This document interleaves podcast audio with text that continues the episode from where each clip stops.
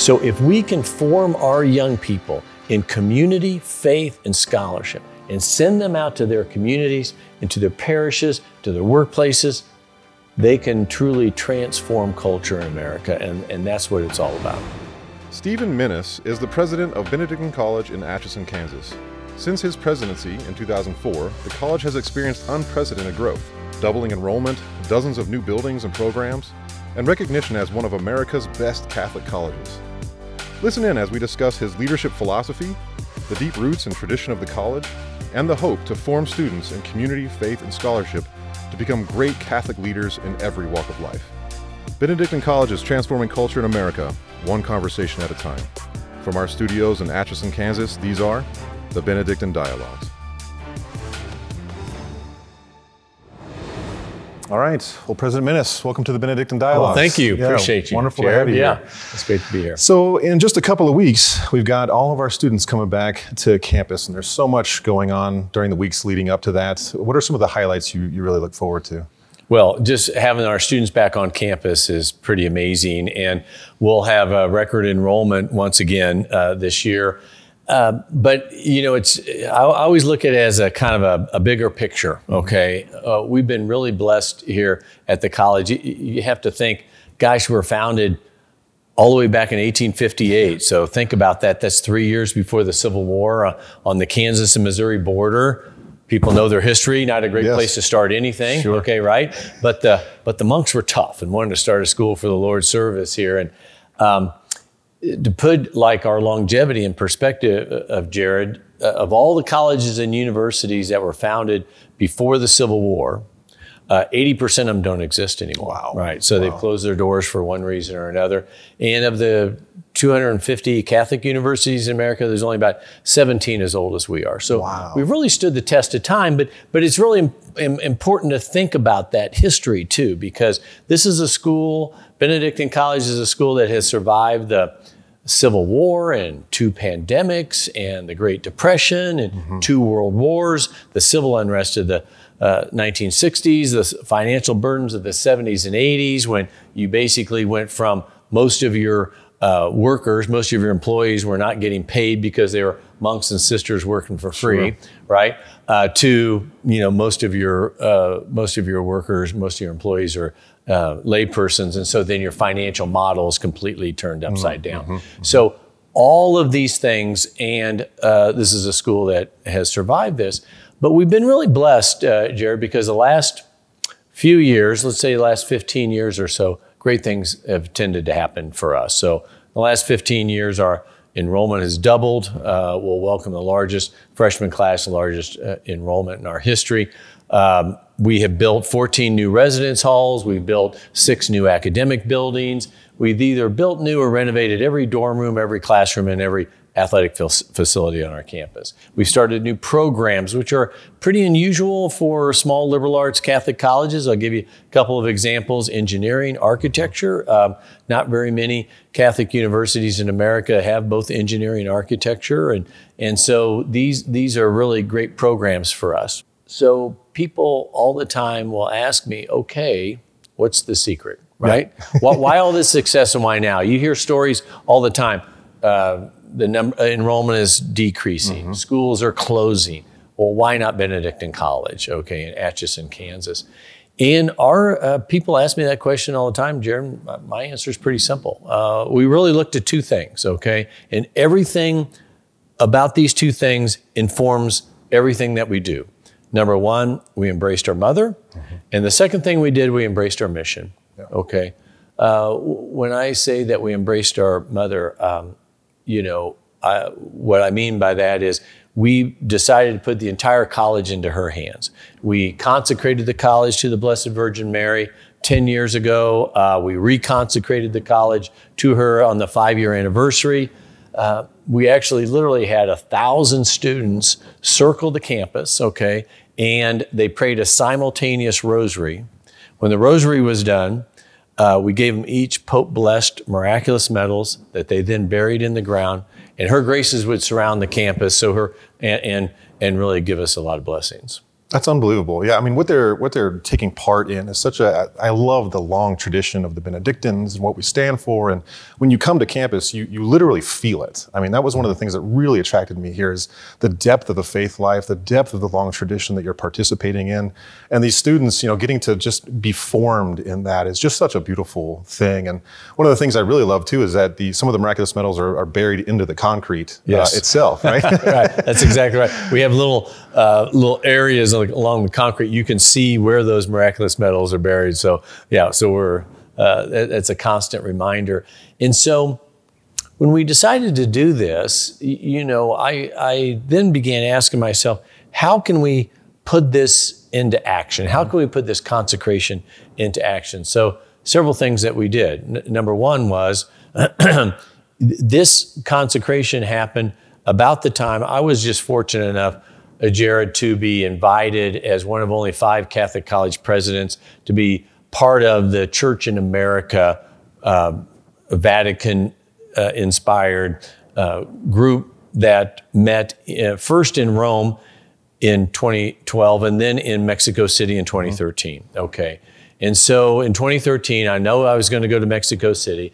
I know I was going to go to Our Lady Guadalupe. I was going to see the Tilma. So I started reading up on on Our Lady Guadalupe. And, and at one point in time, when she was appearing to St. Juan Diego, she said, There are many I could send, but you're the one I've chosen for this task. Mm. There are many I could send, but you are the one I've chosen for this task. And so that, that has been on my heart. And so when I came back from that, we consecrated the college to her. I then decided I was going to put that into action. And so now when a student uh, applies to Benedictine, uh, I, and they are accepted, if they're accepted, I get their acceptance letter and I sign that letter. But before I do, I look at the name at the top of the letter. I say their name out loud. And as I sign my name, I pray a Hail Mary for that student, okay, specifically, that Mary will intercede on their behalf and bring them to Benedictine College. Uh, it's also, I tell the students why they can't read my handwriting because I'm concentrating on that prayer, right? You know. Yeah. But anyway, um, and so I address the freshmen every year uh, at the beginning of the year, and uh, I'm I tell them, I said, look at there are thousands of students just like you, all uh, across America, and they're sitting in chairs just like this. They're probably being addressed to them by their president as well, and each one of those students are saying oh, yeah, I picked this school. Oh, yeah, I chose this school. But at Benedictine College, Mary chose you for this special task to be educated within a community of faith and scholarship. And I think that's so powerful. Each, I, so I believe each one of our students are chosen, okay, by Our Lady. And I also believe each one of us who are here working at the college are also chosen. So now, uh, when I, I interview everybody that's hired on campus, and when I interview them before they they come in for the interview, I look at their resume or their CV and I say their name out loud and I pray a Hail Mary for them, okay? And then every year at the beginning of school, I take out the directory and I pray for each of our employees by name because I really believe that the, that the people that work here, that teach here, that form our students are also chosen by Our Lady. So it, it's just a, a, like a, uh, you know, kind of a big picture thing about embracing our mother. It's so important. Well, yeah, that seems that you know that devotion to Our Lady is such a key aspect. You know, I, as you look at the across the United States, there are several longstanding Catholic institutions that are starting to lose their their Catholic identity and starting to fall into some of the, the woke politics and things like that. Uh, it seems that to me that Our Lady has has protected this school and kept it orthodox, kept it solid with the magisterium, and has become one of the leading Catholic colleges in the United States. Well, you're nice to say that, but I agree uh, 100%. We it is really important. And the, the document that really formed us uh, originally was Ex Corde Ecclesiae. That was a uh, that was penned by St. John Paul II. Okay, when he was the Pope in, in 1991. And it's it's really interesting when you look at our history. It's really uh, an interesting concept of embracing what the church has asked us to do. Okay, so in the late 1960s, early 1970s, a group of Catholic administrators came up with the, what was called the Land O'Lakes document. Mm-hmm. Okay, and, and generally, uh, I, I, would I would generically say it was a document in which there was this belief that in order to get respect in the academy, okay, that that in essence Catholic schools had to put their faith on the shelf here mm. and and go all in on academic excellence, okay?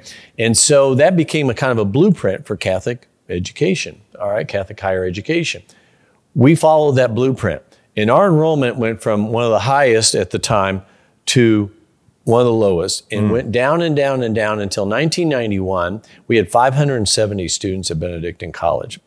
This just so happened this is the year that Ex Corde Ecclesiae was penned by St. John Paul II and issued. And now you had a new blueprint. And, and Ex Corde Ecclesiae basically said, look at not only can you be faithfully Catholic and academically excellent, being faithfully Catholic actually means that you have to be academically excellent. Okay? So now you had a new blueprint and schools can make a decision. Mm-hmm. Do you want to follow the blueprint created by uh, higher education administrators, or did you want to follow a blueprint that was issued by the Pope? Hmm. We chose to fo- follow the Pope's blueprint, and from that moment, we went 570 students, and we continued to grow, and we'll be over 2,200 uh, full-time undergraduates now. Wow. And so, because it works, and we wanted to follow the Pope and do what the Church has asked us to do. You know.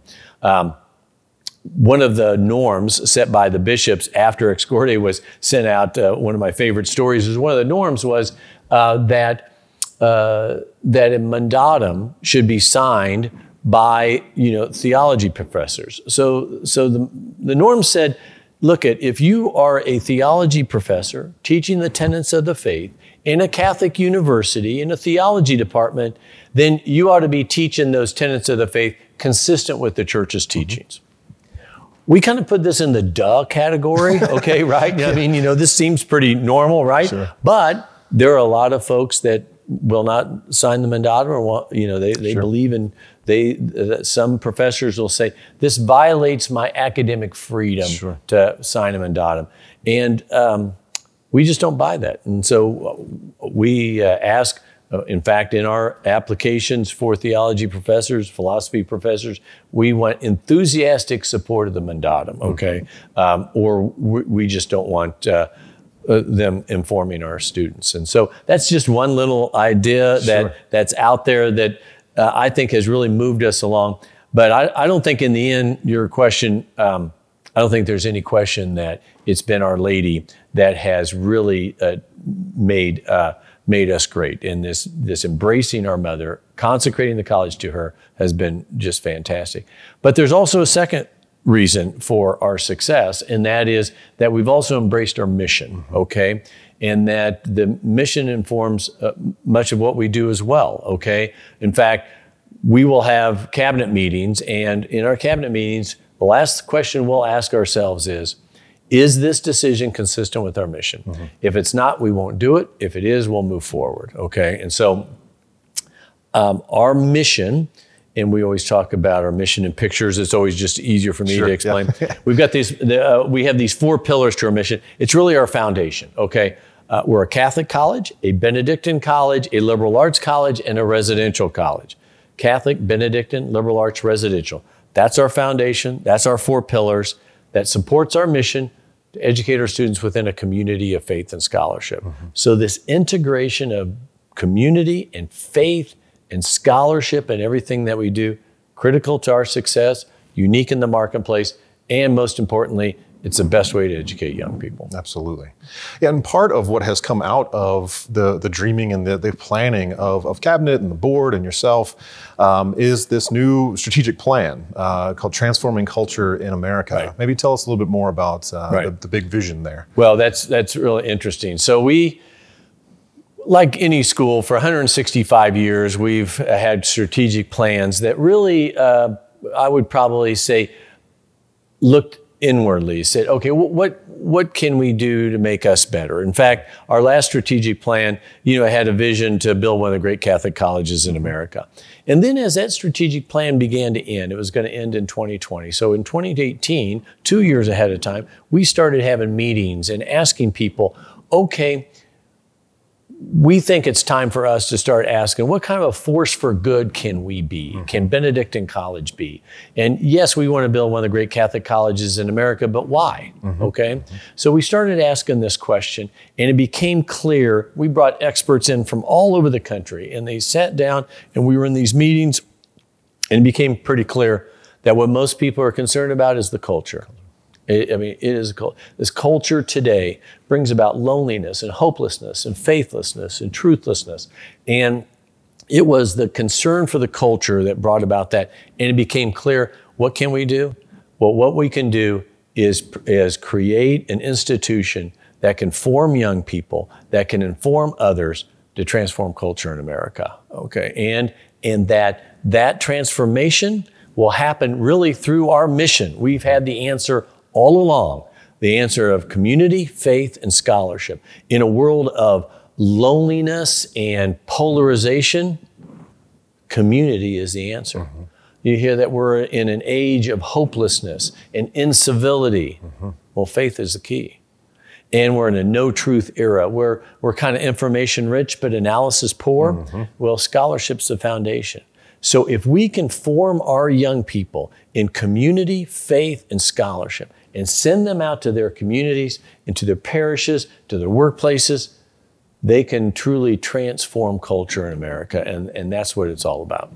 Yeah, it's, it, I love that there's this underpinning of evangelization that goes involved in that. Right. Of no matter if you're going into business or medicine or athletics or whatever it might be, we want you to be leaders that that image that exact thing of right. community, faith, and scholarship, and doing it in the secular world. Like, don't be afraid to go out and be a great lawyer. Don't be afraid to go out and take what you've formed here and go out, which goes right back to the Benedictine tradition, right? Going right, right. all the way way back to St. Benedict himself of right. come here, let me form you in the best, and then go back out and right. go show the world. Uh, that's exactly right. In fact, sometimes I'll, I will get questions when we tell, tell folks about our vision to transform culture in America. Uh, really? You're a school of, you know, 2,200 in, in Atchison, Kansas. And I'll remind everybody, look at the the Benedictines literally saved Western civilization. I mean, they they transformed Western civilization uh, in, in Europe and during the Dark Ages. And you know what? St. Benedict never had more than 200 monks at Monte Cassino. From Monte Cassino, those 200 monks, he sent them throughout Europe and to transform the culture. So it can be done and it will be done and it has to be done because we're in an era in this country where the culture needs to be transformed. We need to embrace community, we need to embrace faith, we need to embrace scholarship. Yeah, and one of the things that even though the first time I visited, that that feeling of hope I see it in every student yeah. here. Yeah. It's unbelievable. And it's just in the lifeblood uh, here. And I, I, I, love to see that because, yeah. as you said, I mean, go out into the secular world, there's a lot of hopelessness, there's a lot of kind of drabness, if you will. To, so send, to send hope filled students and leaders out into the real world. I mean, that just is exactly what our culture needs. Oh my gosh. If anybody's listening, if they ever want to visit and see the most joyful, happy, unbelievable young people, uh, and that will give them hope, come to Benedictine College because we get the best students in the entire world and they're here and they really take seriously this notion, this uh, idea to transform the culture. That's wonderful. Yeah. Well, now I want to switch gears just a little bit and yeah. hear more about yourself. Oh gosh. Um, yeah. So let's hear a little bit about your your story, how you came to Benedictine, how you ended up as the president. Yeah. Um, and maybe a little bit of your faith journey uh, along the way. Sure. As well. So I, I, grew up in St. Joe, Missouri, uh, St. Joseph, not very far from here. I taught by the Benedictine sisters when I was in uh, high school. I um, I was coached by Benedictine alums. Okay, I, I was went to a small school. I, I want to say I was coached like I'm some star athlete. In fact, I always tell the story. Although I am a two-time Hall of Famer, I don't know if you knew that or not, Jared. I'm I, I'm, I'm been inducted uh, twice into our athletic Hall of Fame at the high school. My sophomore year, I sat the bench when our football team went undefeated and was number one in the state. So they inducted the entire team into the Hall of Fame, okay, including, so I was going to go whether I did anything or not. And then my junior year, I sat the bench when our uh, our high school basketball team won the state title. Okay. So they inducted the entire team into the. So I didn't do anything to deserve to be a Hall of Famer. I just happened to suit out and yeah. watch other really talented people, you know, sure. do great things. but it hasn't really stopped me from uh, telling my the kids, uh, my kids, hey, look, you live with a two-time Hall of Famer. exactly. But anyway, so uh, I went to uh, LeBlond High School, taught by the Benedictine sisters. I came over to uh, Benedictine, graduated here. I met my wife here, Amy. Uh, I graduated in '82. She graduated in '84. I then went to Washburn Law School in Topeka, okay, and became an attorney. Uh, then we got married. We moved to Kansas City. I was an assistant district attorney, so I tried a lot of jury trials as a prosecutor. I then uh, went to uh, private practice for a short period of time. Then I worked for Sprint Corporation, which is now mm-hmm. T-Mobile. Mm-hmm. I worked for them for 14 years. But the last 12 of those 14, I was on the board of directors of the college, okay? Mm-hmm. And so I learned a lot about the college. And my predecessor uh, decided to leave. So I went to the chair and I said, uh, you know, look at, I don't have any experience for this job. You guys would be idiots to hire me. And they did. And that was 19 years ago. And they, they probably haven't figured me out yet. So that's my path to the presidency, which is a pretty unusual path to the presidency, sure. uh, you know. But we've been really blessed and we moved up here and the, our, our three kids have, have just really, it's been a, just a great experience for them, great experience for my wife and I. And, and being around these young people, I'm not kidding, has made us better. Okay. Mm. I mean, we, uh, we have our adoration time on Monday nights. We used to have it on Friday night at 11 o'clock. And I mean, it was like Grand Central Station uh, in this adoration chapel. You could not find a seat on 11 o'clock on a Friday night. I was saying to myself, "Oh my gosh, don't these kids have something you know to be doing?" But no, they're coming to adoration. It's it's an amazing it's an amazing place. That's awesome. Yeah. H- had you always been interested in law? Is that was that kind of your path you had chosen early on? Y- yeah, and uh, we, we always say this, re- sociological studies always will tell you that three things happen to young people in college. Mm-hmm. Okay, you develop lifelong relationships, you make the faith your own, and the third thing that happens to you is you discover your vocation. Okay, mm-hmm. and so while I was here, uh, I was very involved in uh, political science. That was my major in history, and so I was kind of drawn to the law. Right, yeah, so that's yeah. what became an attorney. Well, now you've been full leader here now for 19 years, yeah, right? right? Yeah. Um, I, would love to hear some of the leaders of history or, or, figures that you tend to look towards. I know you're a history buff sure. Uh, yeah. as well. So, who are some of the other men or women that really inspire you and your leadership that you try to emulate uh, their lives? Sure. So, there's uh, probably a couple categories. One is there's religious leaders. Uh, I think St. Maximilian Kolbe is mm-hmm. really an amazing person. Most most everybody knows about uh, him giving up his life uh, in mm-hmm. the uh, in the concentration camp.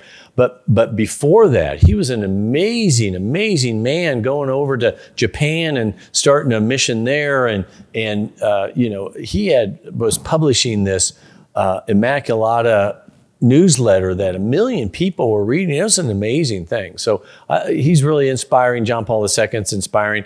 Also, you know, I'm a huge fan of George Washington, Abraham Lincoln. Uh, Eisenhower, I think, is pretty amazing. Uh, you know, won the war and, mm-hmm. uh, you know, one of the best peacetime presidents we'd ever had, mm-hmm. right? You know, uh, Ronald Reagan's a, I'm a fan of Ronald Reagan, not, not because, because he had this vision, right? Two visions, right? Get the economy going in communism, boom, boom, right? Mm-hmm. You know, mm-hmm. so I, I, appreciate people who have vision like that, and so those are probably. I, I think that we owe a debt of gratitude to Winston Churchill mm-hmm. when everyone was against him. Everybody, everybody in England, everybody around the world was against him, and he stood his ground because he knew what was right and saved Western civilization. So those are some of the folks that that, that I've what I love about that list is you've got this great list of, of heroic figures that were martyrs, uh, but then also every one of them to me exude this gentlemanliness, right? And, right? and, when I think of John Henry Newman's idea of a university, one of the things that he wanted to form, he was dealing with a, a men's university, was gentlemen, right? People right. who had character, who, who, who presented what the school was about out into the real world. Uh, and, and, to what we were talking about earlier with the college, it, it, seems that that is just infused into it as well. Right. And, and one of the things I, I love that you offer here is a leadership class, actually. So you, Right. you bring in these great figures to, to teach the students, to form the students how to be those gentlemen and gentlemen women uh, leaders out in the real world. Tell us a little bit more about, about that class. Oh, it's just a fantastic class. Actually, it came out of a necessity in a way. I would go to these uh, really incredible places and meet people, and I'd always ask them, I'd say, Hey, why don't you come and speak at our school? And there's a lot of people that would love to speak to college students. And then I get back to my office, I say, Well, guys, should I have them on Tuesday night or Wednesday night, or is anybody going to show up? So I decide, well, I don't have this class, and we'll meet every Monday at four o'clock. And so now I have an automatic place, and we've been really blessed. So I've just started asking anybody that I run into that I think that would lead, uh, help our students along. We've had cardinals, we've had bishops, Secret Service agents, Medal of Honor recipients. You know, the owner of the of the Chicago Bears, the owner of the Kansas City Chiefs, the general manager of the Kansas City Royals, former CEOs, current CEOs. It, it's been a really a, a- an incredible opportunity. Incredible opportunity for um, our students. Uh, a lot of our students have found jobs uh, from these, but more importantly, they're getting incredible wisdom. Okay, so you know, we have like really amazing students, and sometimes our students will say to themselves, I don't know if I can serve the church unless I'm a missionary or I become a priest. And so I wanted them to see that God gives everybody different talents. Mm-hmm. And some sometimes God gives you a talent to be a neurosurgeon, some to be a lawyer or a teacher or, mm-hmm. you know, or different business person in that you can serve the church with those talents. You don't have to be a priest, you don't have to be a missionary to serve the church. And so that's the type of people I want to come and influence our, our students. So almost every one of them has, that we've asked, has uh, some sort of a, a religious foundation or faith filled foundation. So then they can tell our students, uh, yes, I, I'm successful here, but it doesn't work for me. It, uh, uh, we had Harrison Butker, the kicker of the Kansas City Chiefs and he summed it up really great for our students, and I thought it was really profound. He said, "Look, it, it's faith, family, and football." And he says, uh, "If I'm not performing well in football, it's because my faith, and my family aren't aren't in sync here. Okay, if um, and so if I start putting football above number one and number two." Then I'm not going to be successful in football. So I know I have to be successful in faith and with my family, and then football is going to come. Mm-hmm. So it was really fascinating. And that's kind of the message that our students are getting to. And I think that's really powerful. Absolutely. And to, to see these these men and women who, across all walks of life, just exude excellence and exude character. That that to me is it just inspires students to do that in, in the real world. You know. Right. Um, and one of the things I love, especially the idea of, of leadership principles being formed and, and taught, no matter what role you go into, whether you're a stay-at-home mom or you're whatever it might be, you are a leader, right? You, Right. you are a figure that, that exudes something, some kind of truth about, ultimately for us as Catholics, right? That Right. you're exuding what it means to be a good, character-filled uh, Catholic. Yeah. Yeah. So, what are some of the um, sort of attributes of some of those leaders you mentioned? Um, you know, you mentioned like strength and things like that, but um, you know, what, what would you like to say, like uh, Winston Churchill, this is really what he was about, and uh, Abraham Yeah, Lincoln, you know, sure. what are some of those character traits that really Right. you, you kind of grab onto? You know, before I answer that question, I wanted to tell you something what I tell our students all the time, what I think is really important because you talked about leadership and how important it is to form leaders today. So, in the late 1950s and the early 1960s, uh, when we were about 100 years old at college, uh, for every two people that received a college degree, one person retired. So basically, what that meant was the, the workforce is being doubled every year by college graduates. But today, because uh, the baby boomers are retiring, the aging of America, uh, now for every one person that receives a college degree, two people retire. Hmm. So, what I tell our students is that your generation, you are going to be asked to take on leadership roles in organizations faster than any generation in, in our history. Our country needs them to be prepared to take on those leadership roles. We take that pretty seriously. That's why we have this leadership class. That's why we have our student life program is geared to developing America's next leaders mm-hmm. because we need to develop those leaders because America needs them, okay? So you know, when I look at these leaders that I've studied and things, three things probably come about most of anything, right? Character, competence, and a commitment to greatness, mm. okay? Uh, in order to be a great leader, you need those three things. Number one, character. If you don't have character, I mean, it's more than just being honest or telling the truth. I mean, it's it's a bigger picture. Are you willing to make hard decisions because they're the right decisions? Mm-hmm. Okay, mm-hmm. and having good character and and, uh, is really important. People will not follow you if they do not trust you. Mm-hmm. Okay, mm-hmm. it just won't happen. So character is is, is key. Competence is really important uh, because people may follow you for a while if uh, they believe that you have great character.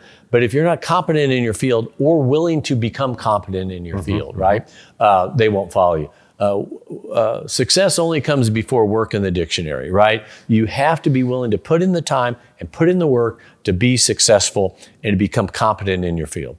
And finally, people will follow you if they trust you. People will follow you if they know, if, if they think that you know what you're doing but they'll follow you forever if you will take them to places they never thought they were going to go. Mm. if you have this commitment to greatness, this vision for greatness, uh, they will follow you, um, you know, uh, forever uh, as long as you still have character and competence because people want to be a part of something greater than than themselves. Mm-hmm. Okay, and if you can create and you, if you can create those three things, then people will follow you. All those folks I talked about, they had those three things: high character great competence, and this vision this uh, this commitment to greatness. That's terrific. Yeah, and then you wrap that in with all of the holiness that's desired here as well, and well, form sure. in holiness. You know, right. just creates these leaders that are that are ultimately saints. Right. That is exactly what our culture needs. That's exactly. Um, and one thing that you see as well in in the plan, but then also in some of the the heroes you've mentioned, is this love of America. Right.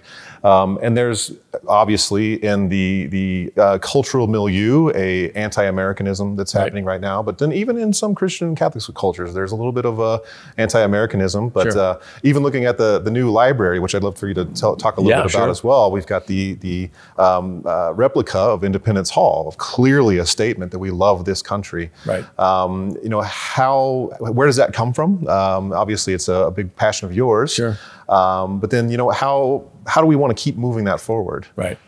Well, America is the greatest country ever created, right? You know, and uh, we we really believe. I mean, eh, almost kind of what you commented on. We believe that around the country, universities, for some reason, have lost their way. They they teach anti-American history, and we wanted to put a flag in the ground and say we love our country. We believe the last best hope on earth should be celebrated, and those ideals of self government, uh, civic virtue, constitutionalism uh, uh, should be preserved and uh, passed on to the next generation. I mean, Ronald Reagan said, "Listen, if you don't pass on, you know, the ideals of our founders to the next generation, you'll lose them, right? You know, mm-hmm. and so we have to to do that." And, and this was a visual way for us to do it. Our new library, which uh, will, you know, 90% of it will be just like a regular library, but but we wanted to fashion it after Independence Hall in Philadelphia. And inside is a replica of the assembly room. This is the room where they, you know, debated the Declaration, they wrote the Constitution, and it's a place now where not only can we teach our young people, the, the ones that go to Benedictine, about the greatness of this country and the ideals of the founders, but it becomes a place in the region where we can bring young people, grade mm-hmm. schoolers and high schoolers, onto our campus we can have them do mock constitutional conventions and do debates, and now they can learn about the specialness and the exceptionality of this great country of ours. And we think it's really important. Now's the time. We have to capture the culture and we have to capture this kind of notion that's starting to creep in that America is just not good enough and that that uh, what came about in 1776 and, and in the Constitution is not good enough, okay? It is. And we need to preserve that. We need to preserve those ideals. That's terrific, especially the underpinning of all of those four pillars you mentioned of the Benedictine tradition, the liberal arts, everything that goes into really understanding what makes that right. so noble and, and so great that right. inspired the country to become what it is. Yeah. Right. And, and one of the things that we can do that that others can't do is that we can also tell the tale of the um, the impact that the Catholic intellectual tradition had on the founding. Yes. You know, not not many people know this, but you know, of course, uh, Saint Robert Bellarmine, you know, wrote about. Um, uh, against the divine right of kings and wrote about that uh, freedom comes from God uh, and human freedom comes from God. That notion, written by St. Robert Bellarmine, picked up by John Locke, okay, uh, didn't give Bellarmine credit because he didn't want to give credit to a papist, right? Okay. And then that, both of those notions were picked up by Thomas Jefferson and put in the Declaration of Independence. So the Catholic intellectual tradition lives and breathes within the Declaration and lives and breathes within the Constitution. And that's a story that we can tell at Benedictine College, and, uh, and it's a, an important story to tell. It's such a, a beautiful sort of holistic understanding of, of being a patriot, being a Catholic, you know, all the roles that we play as human beings. Uh, and then that idea of holism, one of the things too that I love about this school when I first, again, came here, um, is the, the love of athletics, that there is a love of sports and the, the, the characteristics that it teaches and all of that. Um, maybe say a little bit about why we love athletics here and why we, we celebrate that so much. Right. I think, uh, you know, I think peop- some people get caught up in the commercialization of athletics and are saying, oh my gosh, has it gotten too big? Has it taken over certain things? But its foundation is really important teamwork, sacrifice, uh, giving yourself of others. Uh, I, I tell the athletes every year, I say, you're, you have probably never felt better than when you were on the field of play and you noticed all of your teammates and you were doing sacrificing yourself for the betterment of the goal and and that's when you probably were most alive when your team was working together as a team for the betterment of the whole uh, that's pretty powerful, okay? and uh, and when we're here with an, a mission to educate within a community of faith and scholarship, anything that we can do to to show our young people how community is built is going to be really really powerful. And that's what uh, that's what can happen. And even in those sports where you think that are individual sports, you, uh, our, our closest team probably is our cross country team. Hmm. I mean, they cheer for each other. They want everybody to do well. And if, if they're running hard and one of their teammates beats them, they're just as happy for them as if they would have won themselves. It, it's, it's incredible because they understand that if they work together, everybody's going to get better. Yes. And that's also, if we're going to talk about transforming culture in America, I mean, sports are just in the lifeblood of American culture. It That's just right. is. That's right. And so if we can send out, you know, even though uh, I'm sure a lot of the athletes will become businessmen and other leaders in other areas, but a lot of coaches, we need a lot Oh of that in this in this culture. Uh, I was highly affected by cult, uh, by coaches in both positive and negative ways. So to send out coaches that are formed in the great Catholic intellectual tradition and how to lead other other students, Mm-hmm. Yeah. gosh, that's a beautiful way to, to hit the culture in such a big way. Yeah, and, and we probably take a different approach that than other athletic departments take. Uh, We we believe uh, our our our vision for athletics is to win within the mission, win within the mission. And I tell them all the time. uh, I, I say, look at it. If, if we win a national championship, with a bunch of knuckleheads, okay, that aren't going to class and they're not going to Bible studies and they're not, you know, impact on the faith, uh, we're not even going to put the banner up, okay? Uh, on the other hand, if we have a bunch of choir boys, okay, and we're not winning any games, well, then we're not committed to excellence either in this field that we've chosen. So winning within the mission is this incredible balance, but that's what we're going for, and that's really important. And that mission is building community, you know, having a strong faith life, and uh, being strong academically. I mean, this is this is what it's all about. So Yeah. And then one more kind of aspect of the of the school as Yeah. well is the devotion to to STEM um, uh, uh, topics and uh, subjects. Um, and of course, a big one that we've got, of course, is the the signing of the agreement for the new medical school that's Right. that's on its way. Yeah. Uh, maybe talk a little bit about what what where does that desire for really a focus on STEM uh, Sure. come from? Well, first off, um, it's really important to know that science and faith, you know, live together. Right? Okay. Faith and reason is uh, like two wings on a, on a bird to reach for greatness. As John Paul II. I'm paraphrasing, of course, but but um, so and in fact, walking into our science building is a raven, which is our mascot, with that quote from John Paul II. Because we wanted everybody to understand that when you walk into a science building on our campus, that we believe that faith and reason, that science and, um, and faith work together and they're not separated. You don't have to check your faith at the door when you walk into a science building at Benedictine College, and that's really, really important. And so it goes, it, it's a natural progression for us that when we were approached by Catholic Healthcare International to sign an affiliation agreement to bring the St. Padre Pio Medical School to Benedictine College's campus, that we were eager to sign that because that's just a natural progression mm-hmm. for our students. But the uniqueness of this proposed medical school is that it will be a faithful Catholic medical school at a time when healthcare needs uh, faithful Catholic doctors. And that's, uh, we, you know, it matches right in with our vision. Uh, you want to transform culture? You want to transform health, the culture in healthcare? Have faithful Catholic doctors, and they'll change the culture. yes, know? it's yes. going to be really important. Yeah, I have numerous uh, friends that are in the medical fields, and they talk about the the danger of the dehumanization actually that happens. That when you look at a person, you're largely looking at what you're trying to cure. So it ends up becoming you are largely the disease that we're talking about, not the fullness of the human person. You know, thinking right. about other aspects of your life that might be affecting whatever the disease might be. Right. Uh, but to take the disease just as seriously, but then also as a Catholic doctor to think about every other aspect of how's your faith life, how is you know your prayer life, things that are going on in your life, um, obviously with the best medical treatment uh, that, that's available. Right. Our doctors, I, I've, I'm, I've literally had oh, I don't know, probably 10 letters from nurses, mm-hmm. you know, that graduated from Benedictine College. And in every one of the letters, which were basically thank you, you know, for creating a great school and having a great nursing program, invariably in every one of those letters, there'll be a paragraph about how it was Benedictine College that, that allowed them to be a better nurse because they see Christ in every patient that they, they, that they serve.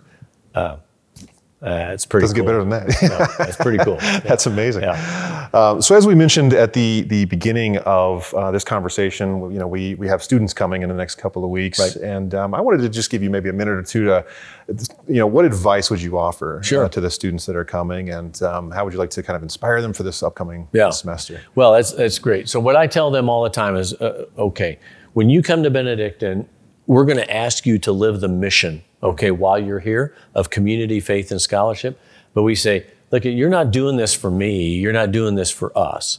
We want you to live the mission while you're here, because more importantly, we want you to live the mission after you leave. Mm-hmm. In other words, when you graduate, we want you to understand the power of community, that the whole is stronger than its individual parts. Okay, humans are social beings. Okay, we we need each other to be fully alive. I, I, anybody watching this or listening to this knows that after the pandemic, uh, you know, what happened, right? Mm-hmm. Society told us what? Uh, you can't build community. You can't have friends. Uh, you can't, you have to wear a mask all the time. You can't even get within six feet of people, okay? And, and we missed something mm-hmm. during that period of time. And we're now just seeing the ramifications mm-hmm. of those isolation uh, tactics. And, and uh, you see, see what's happening because people want community. We'll teach them that, and so they, they can build communities after they leave. Secondly, when they leave, uh, from a faith aspect, they'll have a close and personal relationship with Jesus Christ, understanding that true happiness comes from doing God's will. You know, I tell them all the time, humans have this innate desire to worship. Mm-hmm. We have an innate desire to worship.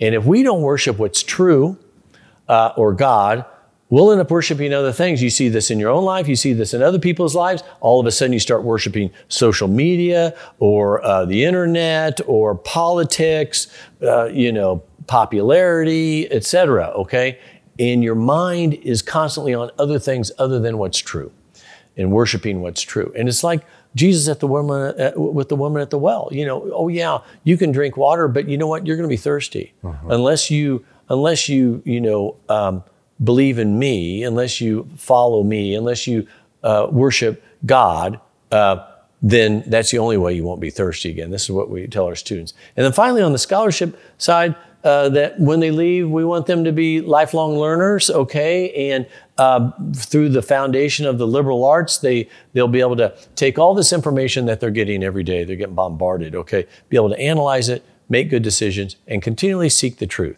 So, community, faith, and scholarship. Live that here while you're here, Benedictine, because you need to live that after you leave. And if you do, you'll transform culture in America. The last thing I tell them all the time, too, is, and I mentioned this earlier in the interview, is that we all want to be a part of something greater than ourselves. Mm-hmm. Okay, you, you want to be a part of something. Okay. Well, Absolutely. okay, you come to Benedictine, all of a sudden, you're part of a church that's 2,000 years old, an order, the Benedictine order is 1,500 years old, a, a, country that's almost 250 years old, and a, and a college that's 160 years old. But more importantly, a college that has a vision unlike any other place in America, and that is to form you in community, faith, and scholarship so you can leave and you can transform culture in America. Uh, that's now you're at a place that's bigger than yourself, and you're part of that, and you will be able to transform culture.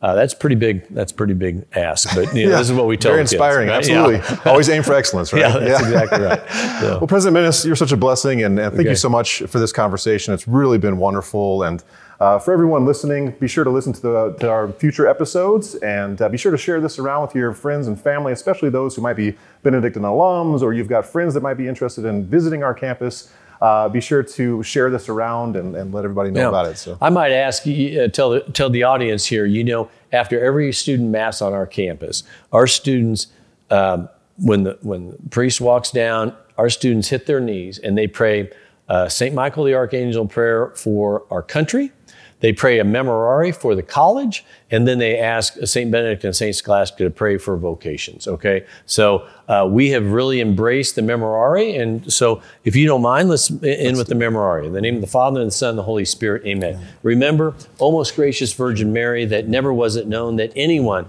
who fled to thy protection, implored thy help, or sought thy intercession was left unaided. Inspired by this confidence, I fly into thee, O Virgin of Virgins, my mother. To thee do I come, before thee I stand, sinful and sorrowful. O Mother of the Word incarnate, despise not my petitions, but in thy mercy hear and answer me. Amen. In the name of the Father, and the Son, and the Holy Spirit, amen. Thank you so much. God bless. We hope you enjoyed the Benedictine Dialogues, a production of Benedictine College in Atchison, Kansas. To catch all the latest and support our growing platform, visit media.benedictine.edu. And be sure to recommend this show to your friends and family. Help us to transform culture in America, one conversation at a time.